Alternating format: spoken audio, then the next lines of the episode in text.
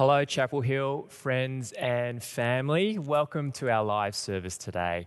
If you'd love to get connected to our church community, please contact us on our website. We'll love to connect with you. We are in our series on Acts of the Holy Spirit. And today we get to Acts chapter 5.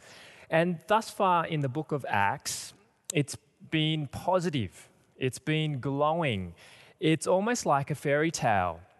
We see the ascension of Jesus Christ back to heaven. We see the coming of the Holy Spirit.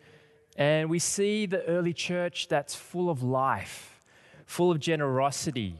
The church has a great sense of grace and power. There's a great sense of selflessness. We've seen bold and courageous witness for Jesus. We get a picture of church that is a church that we all want, don't we?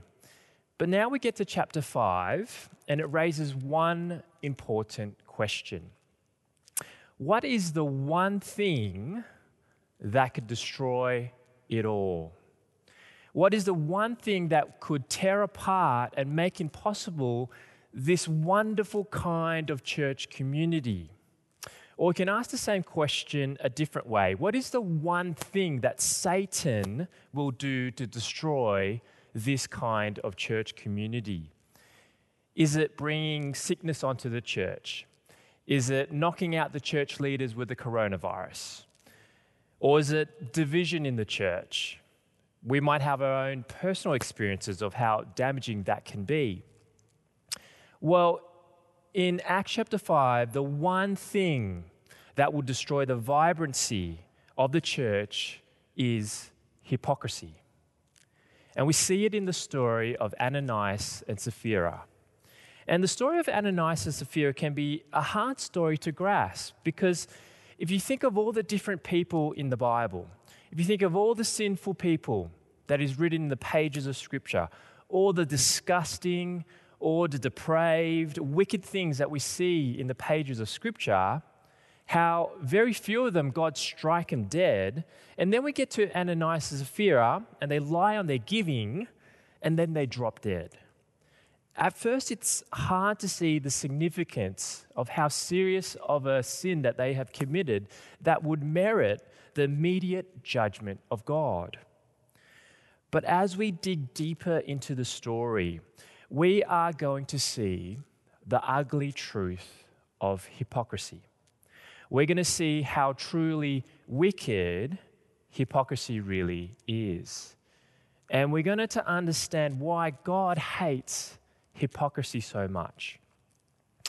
And as a warning, as we uncover the truth about hypocrisy, I think it's going to make you sick in the gut.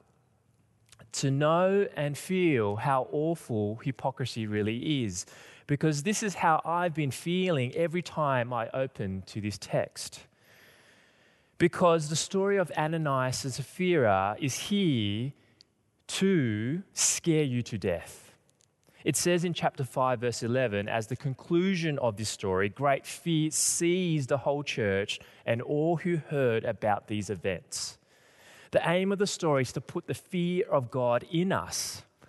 But that is a good thing because the fear of God will drive us to the grace of God in Jesus. The fear of God and the grace of God go hand in hand. And so, as we work through today's text, we're going to see Barnabas as the example of genuine unity. Then we'll see Ananias and Sapphira's sin of hypocrisy. Then I'll explain how the gospel can set us free from hypocrisy. So let's start with a positive example of Barnabas. In verse 32 of chapter 4, we read, All the believers were one in heart and in mind. And I find this a beautiful expression of their unity in faith and love in Christ as one in heart and mind. They were a closely knitted, spirit filled church community. And their unity of heart and mind was expressed through generosity. So we read that all the believers were one in heart and mind. No one claimed that any of their possessions was their own, but they shared everything they had. Now, it can be easy to in, misinterpret this verse. thinking that the believers gave up their private ownership and see this as a kind of perhaps primitive Christian communism. And some even read this as a command or obligation for the church to model this. But as we read on, it's clear that the giving and sharing was voluntary, not an obligation of church membership. And it's also clear with examples of property that private ownership wasn't blurred or shared. Property was sold for money, which could then be easily divided and distributed to those in need. And so the, the wrong application to say is what's yours is mine in a church, or to think that we can have co ownership of each other's wealth. Rather, what this verse is saying is that whilst each other respected each other's private ownership of their possession, they did not regard their possessions as being exclusively for their own benefit.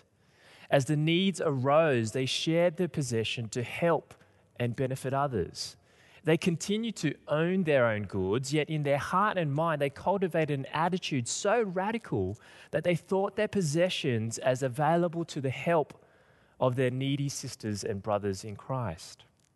So I hope that this gives a bit of clarity on this verse, but I also hope that this inspires us to have the heart and mindset to see our possessions as a way to also benefit others.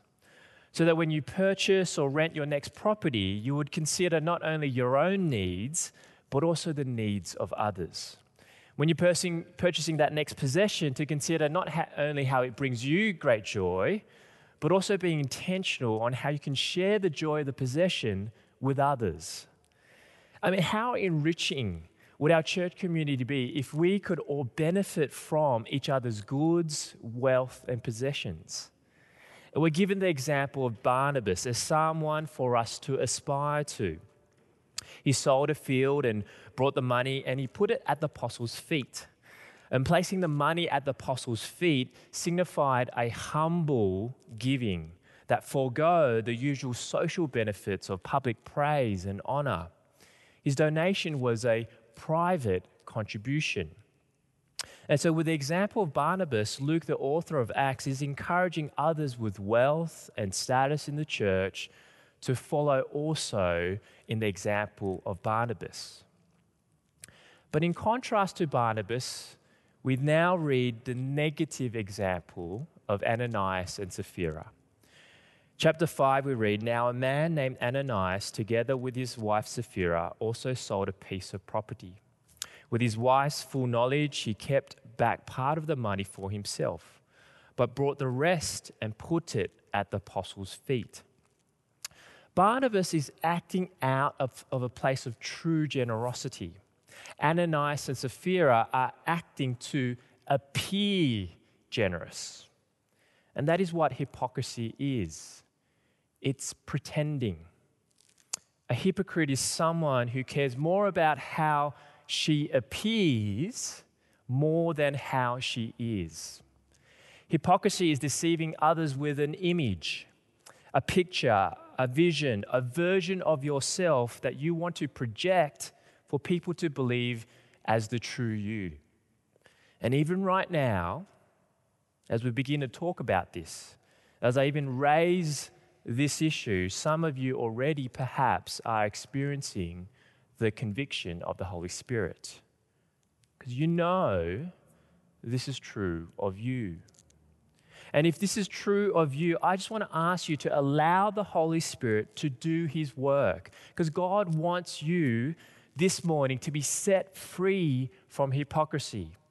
Not judge us, not condemn us, but to set us free. And the starting point to let Jesus set us free from hypocrisy is to see how terrible hypocrisy truly is. Read with me verse 3. Then Peter said, Ananias, how is it that Satan has so filled your heart that you have lied to the Holy Spirit and have kept for yourself some of the money you received for the land.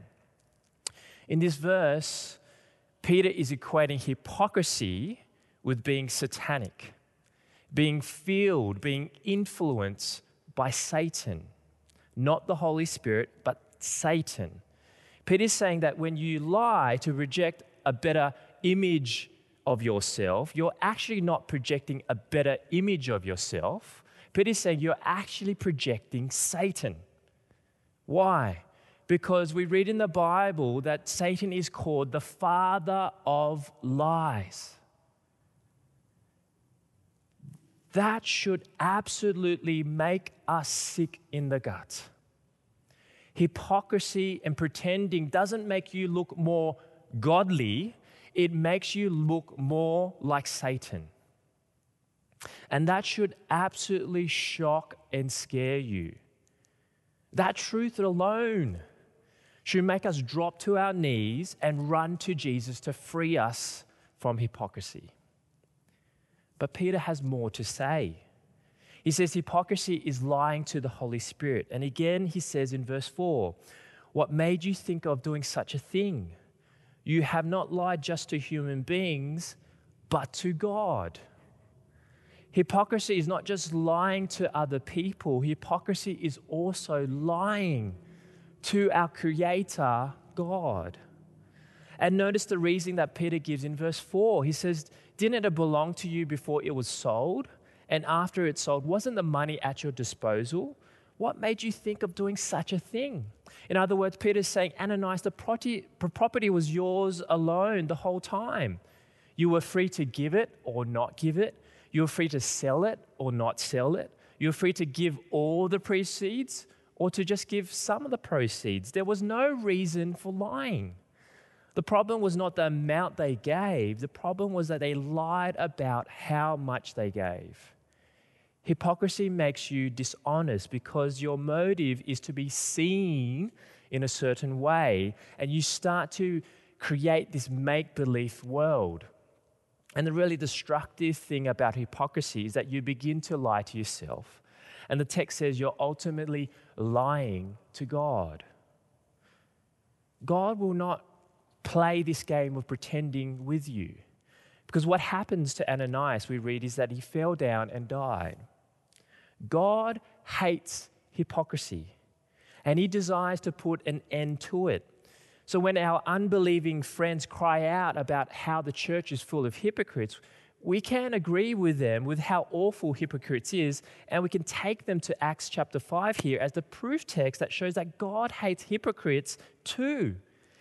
And he's deadly serious about getting rid of hypocrites from the church. That's the second heavy blow from this text that shows us how awful the reality of hypocrisy is. Hypocrisy is lying to God. But Peter hasn't finished with us. Peter has one more punch to convict us of how wicked hypocrisy is. We read from verse 7 that three hours after Ananias died, Sapphira, the wife, comes in and Peter says to her, verse 9, Peter said to her, How could you conspire to test the Spirit of the Lord? Listen, the feet of the men who buried your husband are at the door, and they will carry you out also. The key word here is conspire it tells us that no one just falls into hypocrisy. The wickedness of hypocrisy is the active, conspiring challenge against the Holy Spirit, who is the source of the church's life and holiness. Hypocrisy is actively conspiring, undermining, conspiring, working against the work of the Holy Spirit, who is trying to bring about unity and authenticity in the church so that the church can be an authentic witness of the gospel to the world. Hypocrisy is premeditated deception. Hypocrisy makes you and I an active, conspiring agent against God the Holy Spirit. Can you now understand why God treats hypocrisy so severely now? It's because hypocrisy is so much wicked. God strikes down Ananias Sapphira to protect the life and the vitality of the church, to protect the work of the Holy Spirit, to protect the church's effective witness to the world. And this is what is making me sick in the gut. The greatest enemy to the Holy Spirit is our hypocrisy. And I'm cut to the heart as I say this. Hypocrisy conspires, tests, challenges, undermines the work of the Holy Spirit. Hypocrisy ruins fellowship and it ruins witness. And that is why hypocrisy is so wicked. That is why God hates hypocrisy so much. Honestly, I can no longer pick up this text and be just absolutely torn apart about the wickedness of our hypocrisy. That God created us so that we would image Him. And then God sends graciously His Son, but rather than image God, we image Satan. And then Jesus, in His love and grace, He sends us the Holy Spirit. And in our hypocrisy, we become enemy agents, conspiring and undermining the Holy Spirit. Lord, we, we are so wicked. Friends, do you see that pretending is not just horizontal deceptions against others, it's a vertical assault against God. And it's cutting me to the heart. It's wrecking me to know how seriously awful our hypocrisy is to God. But, friends, the good news is that Jesus died for pretenders. Jesus died for liars. Jesus died for hypocrites. Jesus died for us. And if you would humble yourself before Him, He can set you free from the sin of hypocrisy. How does Jesus do this? Hypocrisy at its root is about self justification. Hypocrisy at its root is saying, I will be in control on how I will look to people. Therefore, I will make myself right before people. I will justify myself. And here's the problem with self justification you make yourself look right, but you can't make yourself be right. That's the problem with hypocrisy. You know, when you are living in hypocrisy, when you think you're looking right, but you know that you are not right. And that's why you play the game. You keep on pretending and lying because you know deep down that you are not right. But do you feel that? Do you feel the weakness of self justification? You can't actually make yourself be right. All you can do is make yourself look right. It actually does have no reality, it has no power to do anything to make you right.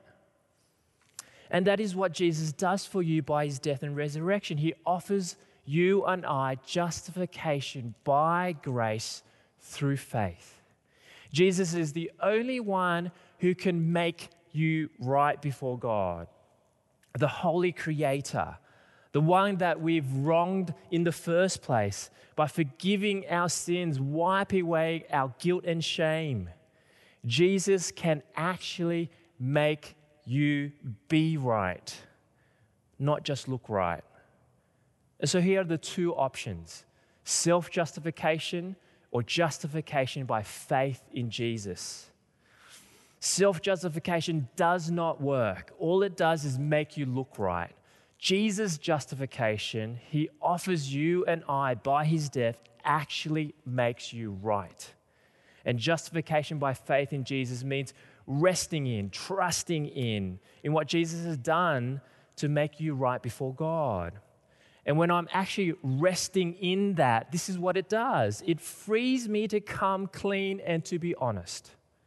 There is nothing that people could possibly know about me that God doesn't already know, that He hasn't already forgiven.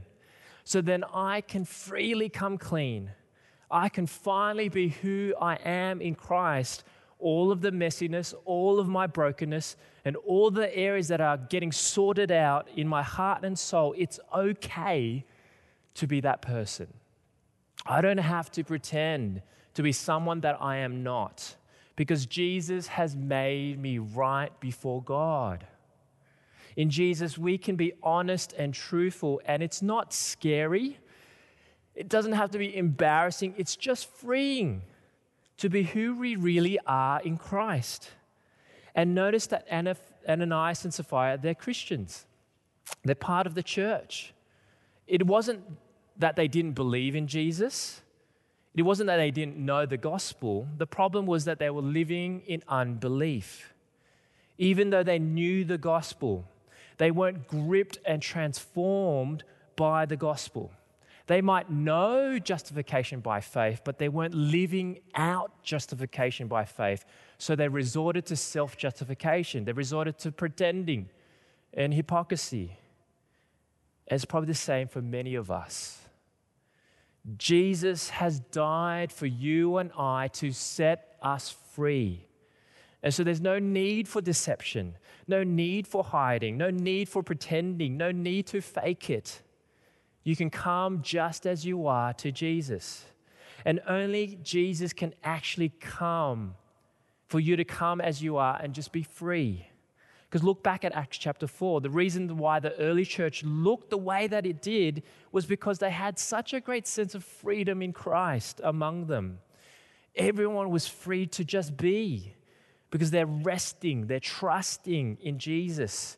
And when there's that kind of freedom, generosity, honesty, contentment, joy, vibrant worship, courageous witness, all of that flows out of the freedom that we can have in Christ. This is the good news of the gospel. This is the good news that is offered to you and I this morning. And the reason this story is here in the book of Acts is to put the fear of God in us so that we would run, absolutely run to the grace of God. To warn us about the danger of continuing to pretend and play games with God, which is really the danger of toying with religion rather than experiencing the power of the gospel. So, this is the question that the text is wanting you and I to wrestle with. Does it matter how you look, or does it matter how you are? Do you care more about how you look, or do you care more about who you are? If your highest goal in life and your pursuit in God is to look like you have it all together, Jesus isn't going to play that game with you. Jesus will not help you to justify yourself because that dishonors him as the only true Savior. If you're pretending that it's no surprise that you're lacking spiritual vitality and power to change, because Jesus is not going to play that game with you. God opposes the proud, but he lifts up the humble. You can keep on pretending and keep on playing with God, but listen, there is no life in that. There is no joy in that. There's no freedom in that. There's nothing that you can give generously to others in that. All it is, it's discouraging and it's defeating. It's just going to kill your life. But if you're done, if today you said, I'm done with trying to look righteous, and if you're ready to be righteous, to live out the full justification that Jesus offers you, that is the opportunity and that grace that Jesus is offering you today. Won't you do this this morning? Won't you embrace the freedom that Jesus offers you?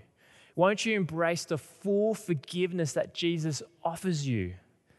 If you want that, then this is what it's going to feel like for some of you it's going to feel like death. Because that is what it is it's death to self. It's death to the false image that you are creating. It's death to the web of lies that you are spinning. And if you lived in that fake world for a very long time, it's going to be like the whole world is crashing on you right now. But here's the beauty of that Jesus offers you a better world the world of truth, the world of authenticity, the world of reality. A world that is so much better than the fake world that you are creating. And Jesus invites you to live in the real world as the real you, a broken sinner that is covered in God's grace and love. That is the real you. The text is inviting you to let God to put to death your hypocritical self and be born again, be raised up as one who is made right before God. Chapel Hill, I really do believe that this Sunday, this text is a pivotal moment for us. I believe that the Holy Spirit will usher in a new freedom, a new joy in the life of our church usher in this vibrant reality if this week we put to death our hypocrisy by the power of the gospel through the presence and the power of the Holy Spirit. This week, what I hope to see is that this is going to be death week for us. From today and in community groups, as we respond to God's word, I see there's going to be resistance for us to come clean. I see shame trying to hold us back, pull us back. But I see the Word and Spirit powerfully freeing us from the bondage of our guilt and shame. Free us by the gospel to cry, to mourn, to grief, the death of our lies, the death of our pretending, the death of our hypocrisy, and be resurrected together in new life and freedom and joy by the love of Christ with the love of a church community that embraces and loves one another with the grace and love of Jesus Christ. And, church family, I am committed to be with you, to love you, to walk you through this death, to see new life born through you. Chapel Hill, please join me and the elders to grieve the death of hypocrisy so that we no longer grieve the Holy Spirit. And I know some of you, maybe you're upset. Maybe you're angry right now for what feels like dropping a massive bomb in your world. But, church family, I want to tell you that I'm not asking you to do what God hasn't done in my own heart by bombing and shattering my heart to pieces this week. I mean, do you know how scary it is to have to preach this passage without searching my own hypocrisy in my own life? All week I've been confessing to God, asking Him to search every corner of my soul for any falsehood. But I've come at the other end of it with great freedom, a renewed gratefulness for His grace and mercy, a renewed love for my Savior. We don't need to shield ourselves, we don't need to flinch we don't need to fear God, for God has already struck down his son for us. Jesus stretched out his arm to shield us on the cross, to protect us, to let God strike him down so that we would be made right and free. Hypocrisy is binding yourself your true self in Christ. Hypocrisy is binding your marriage. Hypocrisy is binding your family. But Jesus says, I have come to set you free. Free you from yourself, free your marriage from falsehood and covering each other's up, free your family and provide healing and restoration through truth. Chapel Hill, would you respond to the gospel? Would you yield to the Holy Spirit to not resist and let's strike dead hypocrisy so we would experience a new freedom, a new love, a new worship of God, our Redeemer, experience this new love and freedom and fellowship with one another as sinners saved by amazing grace. Let's pray. Father God, we confess the wickedness of our lying, our pretending, our hypocrisy, but we are amazed that Jesus has come to die for hypocrites like us, to set us free. And we ask that by your word and spirit, by the presence and power of you, God, by the Holy Spirit, you will free us. Free us from lies Free us from our projection of Satan. Free us from hiding and lying from you. Break those chains of guilt and shame so that we would be free in Christ. May we walk through Death Week this week in our community groups so that by next Sunday we would praise your name, glorify the name of Jesus, who is mighty to save and free us from our sins. In Jesus' name we pray. Amen.